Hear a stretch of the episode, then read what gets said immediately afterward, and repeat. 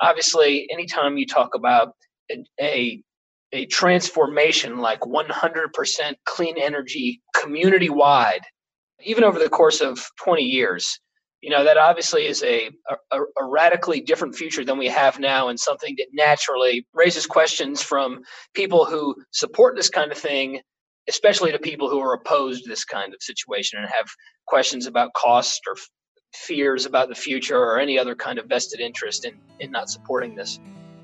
In February 2020, the Metro Council of Louisville, Kentucky adopted a pledge to power city buildings with 100% renewable electricity by 2035 and to reach the same goal citywide by 2040. Getting started on the goal has been challenging in the aftermath of the police killing of Breonna Taylor and the onset of the COVID 19 crisis. In October 2020, I was joined by Gretchen Milliken, Director of Advanced Planning and Sustainability, and Brandon Coan, Metro Councilman, to discuss the efforts to get the plan moving amidst a racial equity and public health crisis. I'm John Farrell, Director of the Energy Democracy Initiative at the Institute for Local Self Reliance, and this is our special Voices of 100 series focused on local leaders and their pursuit of 100% renewable energy. It's all part of Local Energy Rules, a bi weekly podcast sharing powerful stories about local renewable energy.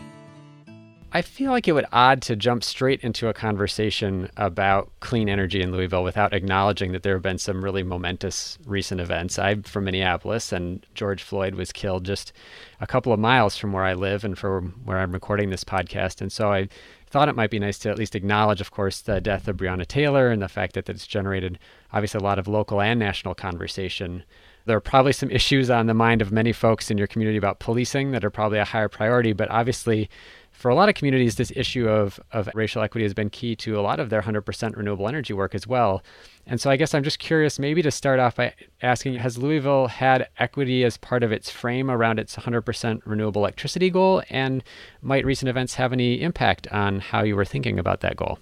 Equity has been actually a huge part of our more recent planning efforts. And we just recently released a climate adaptation plan called Prepare Louisville, and also a greenhouse gas emissions reduction plan. And both of those, equity, inclusion, the issues with climate change, and how certain populations are more affected, and this whole equity uh, issue is very much highlighted throughout both of those documents.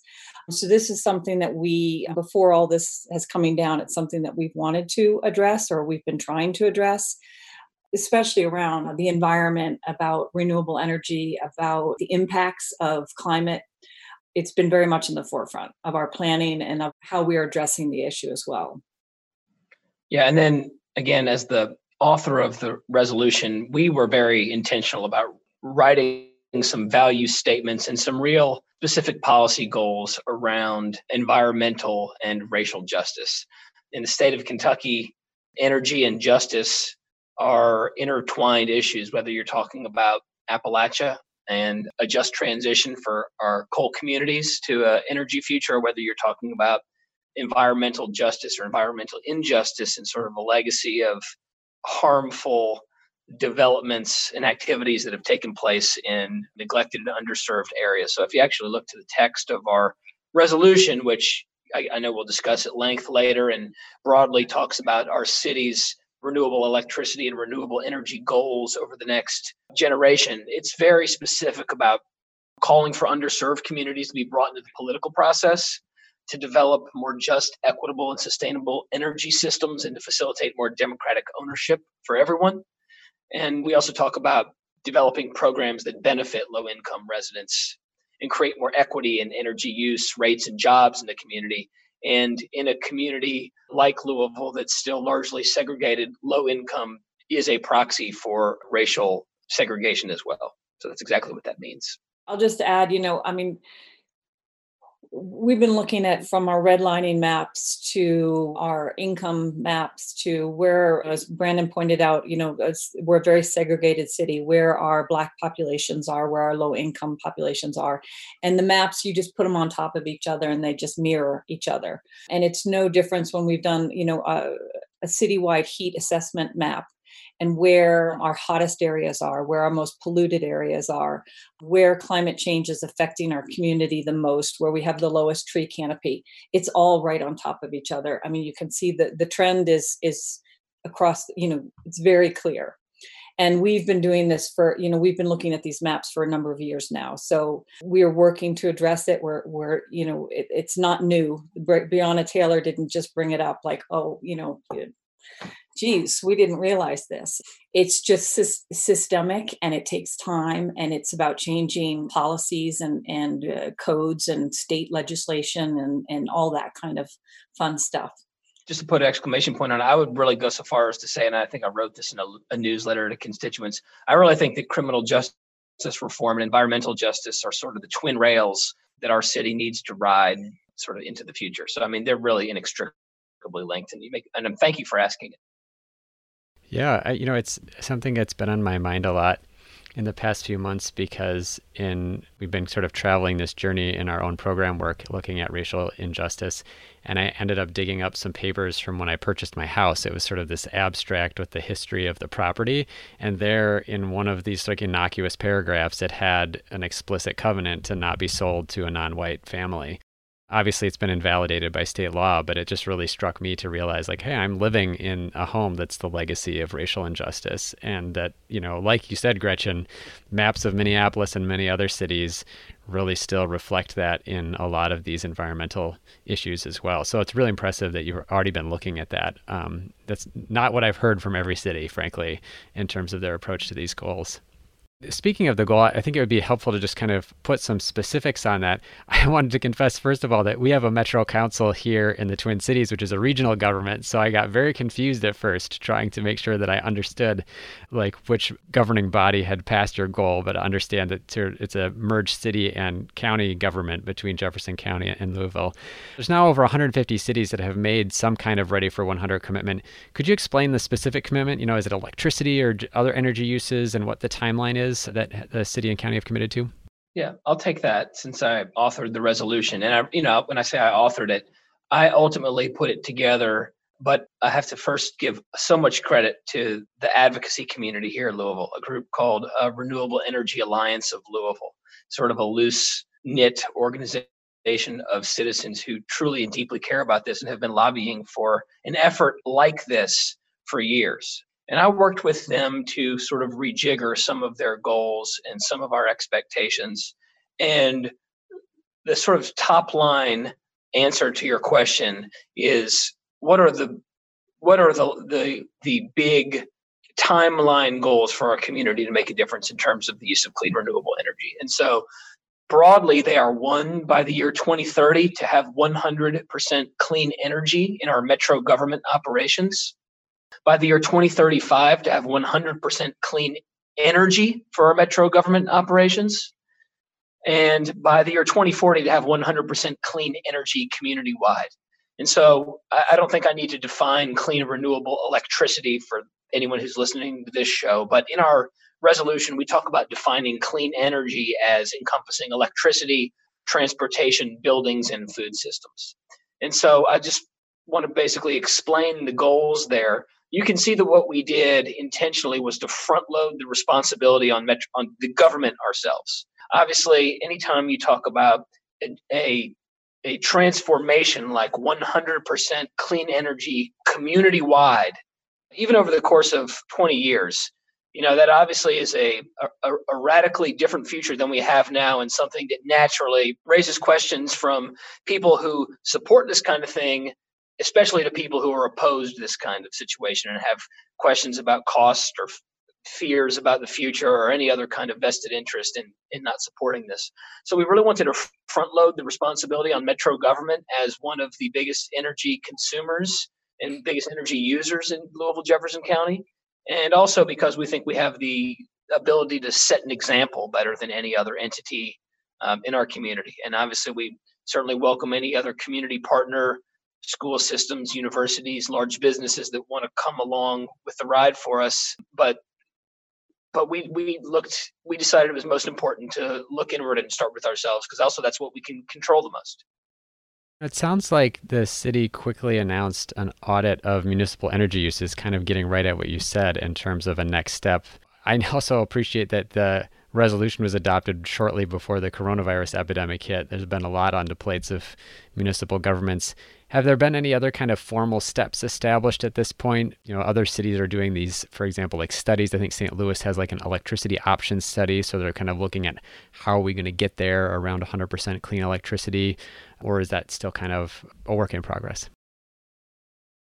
I would say it's it, it's a work in progress. We have a number of initiatives that kind of work hand in hand with this. One of those is hiring an energy manager. And we went out with that job description about a month ago, and we've got a really robust applicant pool that we are currently reviewing. And so we haven't currently had an energy manager before. We do believe that there's a tremendous amount of savings to be made in just energy efficiency with our buildings and getting everything pooled together. So just kind of immediate work that that energy manager can do and saving us not just money, but energy eh, production and getting us much more efficient. And I think that's kind of our first step is understanding what our energy usage actually is, where our issues are, where our problems are, before we even get into the kind of renewable piece of that as well. But then, in, in terms of kind of more the renewable things, we are dealing with a vertical utility company here in, in Louisville. So um, we're a bit limited as to what we, we can do just, you know, right off the bat. We have looked into purchasing solar shares from LG&E, which is our utility company, offset you know some of our carbon emissions and that sort of thing there's another program that they have called a green tariff which is really uh, basically a sleeve ppa power purchase agreement. And that is a new program for them. They're just kind of going down the road with their first attempt at that green tariff with Dow Chemical and Toyota. And so we're kind of waiting to see how that plays out and, and how that all works out. But that's something that we're we're researching and looking into. So those are kind of some of the things that w- that we are doing. As Brandon mentioned, the group that we've been working together that that really helped pull this 100% clean energy resolution together have also outlined a kind of implementation plan and so that is something, uh, Brandon, you can probably talk some more about as well, but something that we want to be working with them and with Metro Council and how we can start the implementation piece. We have, uh, you know, just more on the boots on the ground, done a number of different initiatives for people. We have a cool roof program where we give roof roof rebates to people putting cool roofs on their houses. And on the whole equity side of that, we have put 70% of that funding in high heat districts, which is also, as I've said, it's our low income, know, our black communities, our disadvantaged communities. So we've been trying to create these incentives and then also focusing those incentives so that they are really hitting the areas where we, we where we need the most impact. So we have a cool roof. We're trying to, um, we're kind of in the works of pulling together a solar incentive program to present to Metro Council for our next fiscal year, which I think will be, you know, really helpful in people just trying to put solar on their roofs and lower their energy costs and uh, contribute to the to the renewable movement. And so some of those smaller programs I think that we can we can get on. We have an EPAD program which is basically like a, our local PACE program. And, and that's started off kind of slow, but it's really kind of picked up speed. And we're partnering with another company called Energize Kentucky. We've got a, a number of projects in the works. One of them is the La Quinta that they're putting both wind and solar on this La Quinta hotel. Really? So, Where's that? Where's that? It's in uh, Anchorage, of course. Huh. Yeah, no, they have it's high energy efficiency insulation, and then they've got wind turbines and solar in the on the hotel. So that's kind of exciting. I think the more projects and examples you have in the community, eh, the more houses you see with solar panels on them, it starts the movement it it's gets people aware people start looking at it differently. So that's you know kind of the the stuff that we can make tangible change on right away and and that's what we're also spending some of our energy on or quite a bit of our energy on. Yeah i'll comment on that briefly but i want to just sort of go back and touch on what on one thing gretchen said. You sort of asked what we're doing and and her first answer was well you know we're hiring somebody to work on the problem but I really want to underscore how important that is. Um, we're hiring an energy manager for the first time in the city's history, and cities that have energy managers, somebody that wake up every day and focus relentlessly on making improvements and savings every day, is critically important. And the reason it's so important here in Louisville is because I think that over the last 10 years, as we started to address issues of, you know, quote unquote sustainability, that was a big word that meant a lot of things to a lot of different people, including decision makers in this government. And so policies and programs were sort of scattered and unfocused, I would say. You know, are we talking about our city's bike share program? Are we talking about planting trees? Are we talking about buying from local farmers? All good and important things that we support and that certainly fall under a catch all umbrella of sustainability.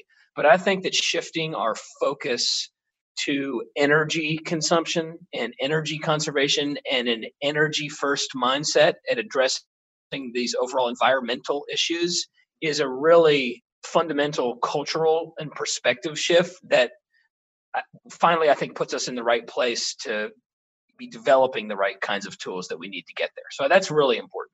And, and then just to, to, to piggyback on what Gretchen said in terms of some of the implementation issues, one of the things that I'm just particularly interested in is conversion to all LED lighting, both our, our street lights on the city streets that not only are good for energy conservation, but that make the streets safer for traffic and for pedestrians and make you feel safer from crime or a fear of crime or any of that kind of thing. And to learn about really how much you can accomplish just by changing out your your light systems is something that I think something that an energy manager might take on as an early initiative that I think can have a lot of bang for its buck and connect with the community in a tangible way and get us off to a good start. So I'm hoping that's where our new hire will spend a lot of his or her new time. Yeah, that's great. We have a interactive toolkit on our website where we've kind of documented some interesting stories from cities that have kind of started down this journey and LEDs are definitely one of those first places where you not only find a fairly big impact in terms of energy use but energy savings that pay back in a very short period of time which you know, I think it's great, like a confidence builder too. And like, hey, some of these steps are not only like relatively straightforward, they also save money and kind of put us in a better a position to identify new resources to move forward.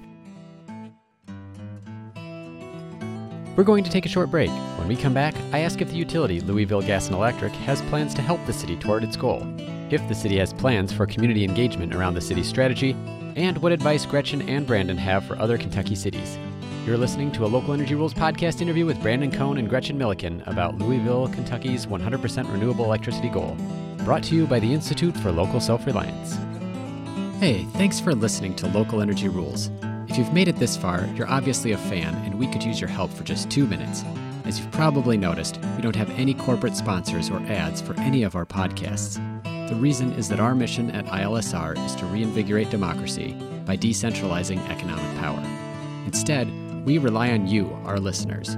Your donations not only underwrite this podcast, but also help us produce all of the research and resources that we make available on our website and all of the technical assistance we provide to grassroots organizations. Every year, ILSR's small staff helps hundreds of communities challenge monopoly power directly and rebuild their local economies. So please take a minute and go to ilsr.org and click on the donate button. And if making a donation isn't something you can do, please consider helping us in other ways. You can help other folks find this podcast by telling them about it, or by giving it a review on iTunes, Stitcher, or wherever you get your podcasts. The more ratings from listeners like you, the more folks can find this podcast and ILSR's other podcasts, Community Broadband Bits, and Building Local Power. Thanks again for listening. Now, back to the definitely great about your hiring. I, you know, I I'd never underplay that or underestimate that. Minneapolis actually hired someone in the past year who's now focused on regulatory work. And so it's interesting what you mentioned about LG&E. I was going to ask you a question about that specifically, maybe we can get into it a little bit more. But you know, they were in this similar situation of they don't own the utility, they don't control what the utility does. It's regulated at the state level. So they said, hey, well, we're going to have a person that represents the city in that forum so that when the you know utility is there talking about its resource plan, we can raise the fact of hey, we've got this goal at the city level that we're trying to meet, and we'd really like to see the utility talk in this forum about how it might get there. And I guess that's one of the things I'm kind of curious about. You mentioned a couple of initiatives that the utility has in terms of renewable energy. I did look at their most recent resource plan. It doesn't seem like renewable energy is a high priority for them, at least not compared to some other utilities across the country that are making fairly big promises. Were there any like direct talks with the utility as you were developing your plan, uh, or any plans to have that kind of thing, or other conversations that are anticipated? Yeah, this is coal country. I mean, Kentucky and Minnesota are different in terms of our natural resources and our historic historical economies there. I think the resolution reflects that something like 99% of our electricity comes from fossil fuels, 80 to 90% of it still from coal, and only 1% from renewables. So our local utility is a good partner on a lot of things, but you know they're not predisposed to work on renewables.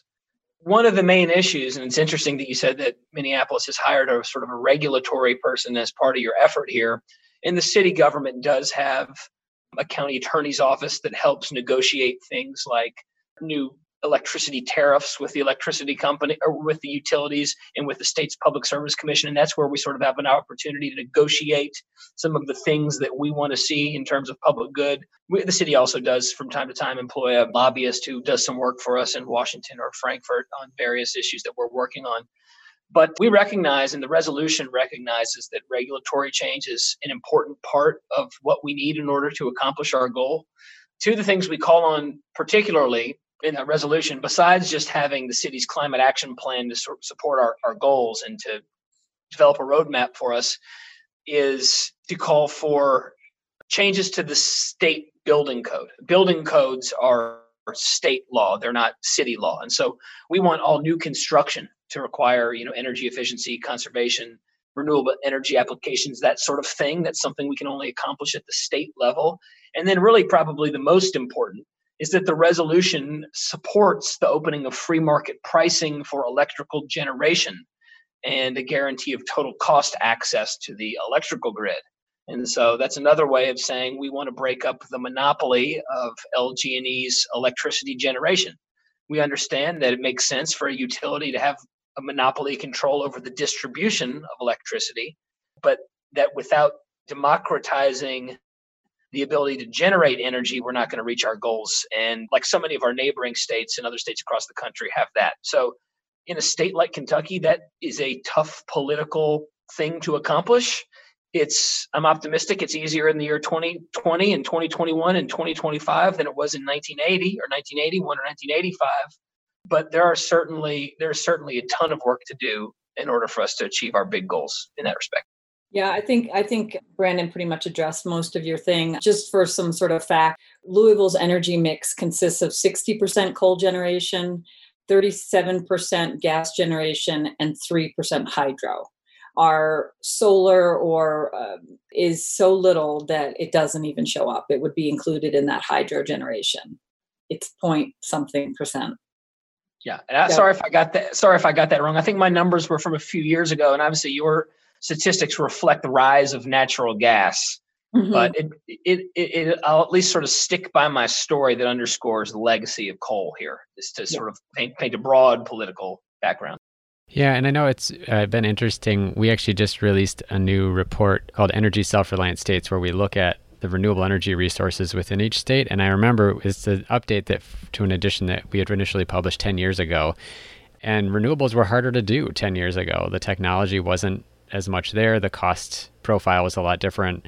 It's one of the things that we've heard from some communities as we've done interviews is is that they've had a long time interest in renewable energy, but it wasn't competitive necessarily. And obviously the way that the costs have flipped really opens a new conversation, I think. And even what you said about competition is that, you know, when there's really nothing else to buy, competition doesn't seem very interesting. But now that there really is something else out there folks could shop for, it does changes that conversation in a in a meaningful way.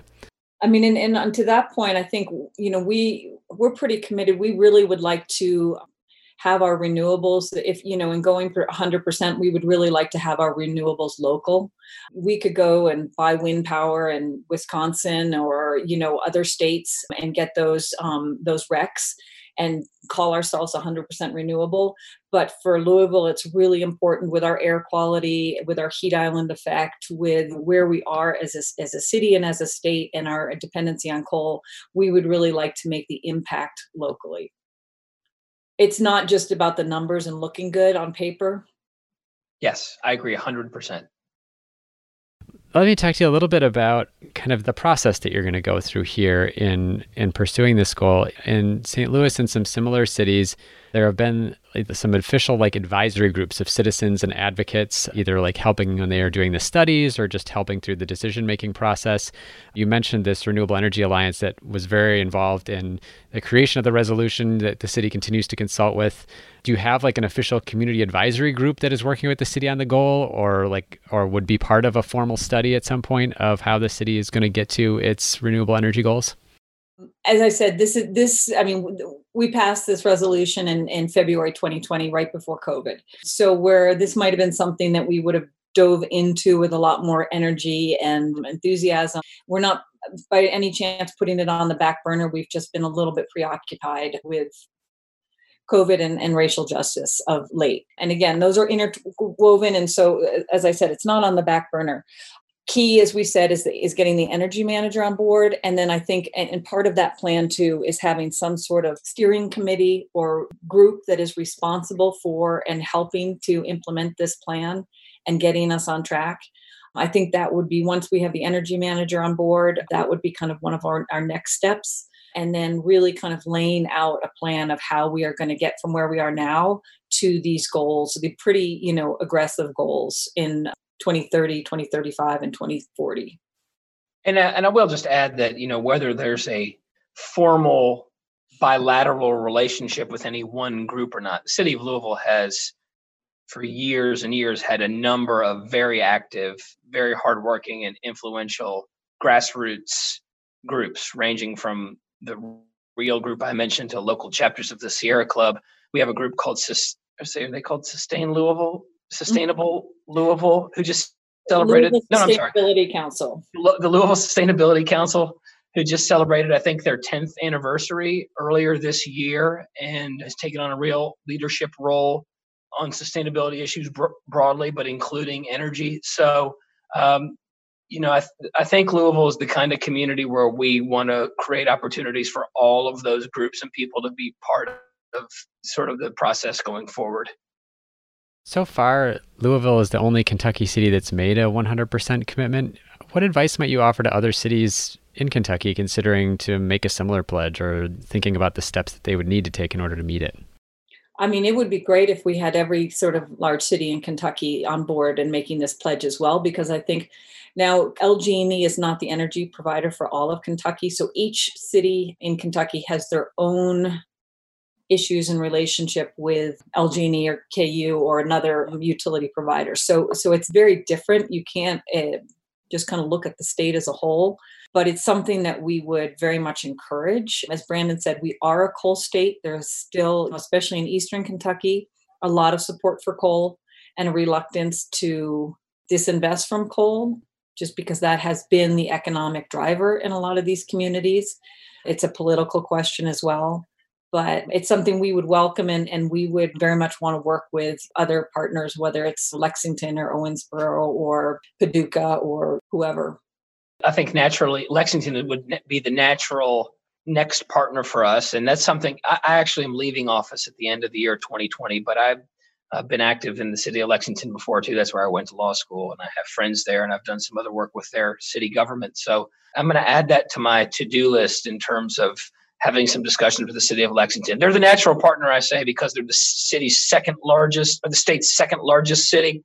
Uh, there's a real drop off in terms of metro areas after between Louisville and Lexington, and then Lexington and the, and the next largest city. It's also where the University of Kentucky, the state's land grant institution, is based. And as Gretchen mentioned, she said KU, that's Kentucky Utilities. It's the it's another subsidiary of the same multinational energy company that owns Louisville LG&E, our local utility company. So it obviously makes sense to have some to share some goals in terms of negotiating with the joint LG&E KU entity.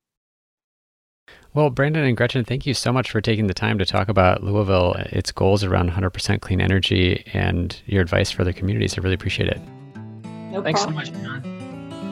Thank you so much for listening to this episode of our Voices of 100% podcast series with Metro Councilman Brandon Coan and Louisville Director of Advanced Planning and Sustainability Gretchen Milliken, recorded in October 2020.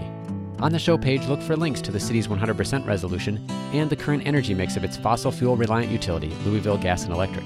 To learn about other cities pursuing 100% renewable energy, check out over two dozen additional Voices of 100% interviews on the Local Energy Rules podcast, including leaders in Madison, Wisconsin, Cleveland, Ohio, and Abita Springs, Louisiana. Look up the Sierra Club's Ready for 100 campaign page to see more cities and their clean energy goals. Back on the website of the Institute for Local Self Reliance, you can also find the entire list of 100% cities on our Community Power map and click through an interactive Community Power Toolkit for stories on how cities have advanced toward their goals.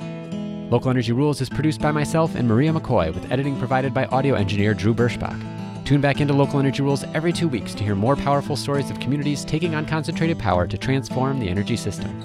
Until next time, keep your energy local, and thanks for listening.